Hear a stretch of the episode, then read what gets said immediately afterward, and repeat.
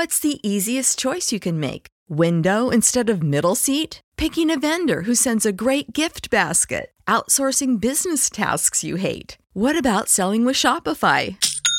Whether you're selling a little or a lot, Shopify helps you do your thing, however you cha-ching. Shopify is the global commerce platform that helps you sell at every stage of your business. From the launch your online shop stage to the first real-life store stage, all the way to the did we just hit a million orders stage? Shopify's there to help you grow. Whether you're selling scented soap or offering outdoor outfits, Shopify helps you sell. Wherever and whatever you're selling, Shopify's got you covered. Sign up for a one dollar per month trial period at shopify.com slash try. Go to shopify.com slash try now to grow your business, no matter what stage you're in. Shopify.com slash try.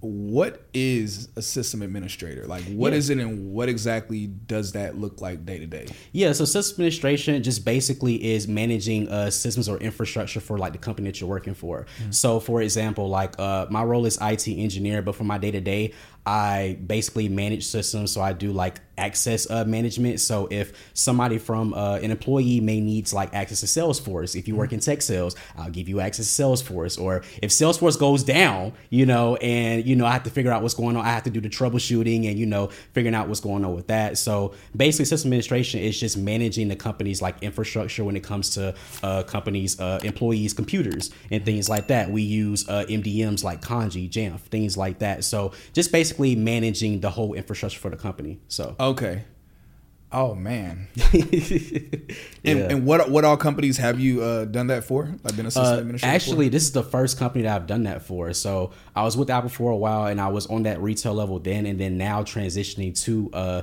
the corporate tech space. It's the first company I've been with uh, for over a year now.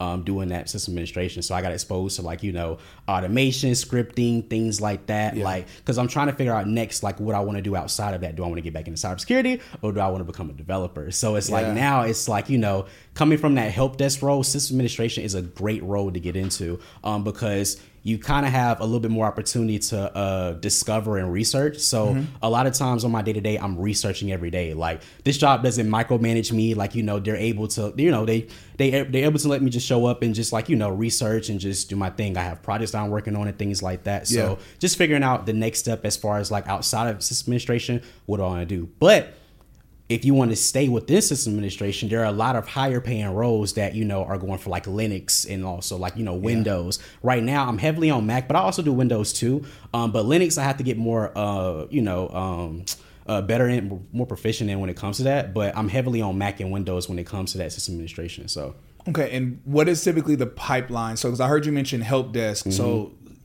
can someone...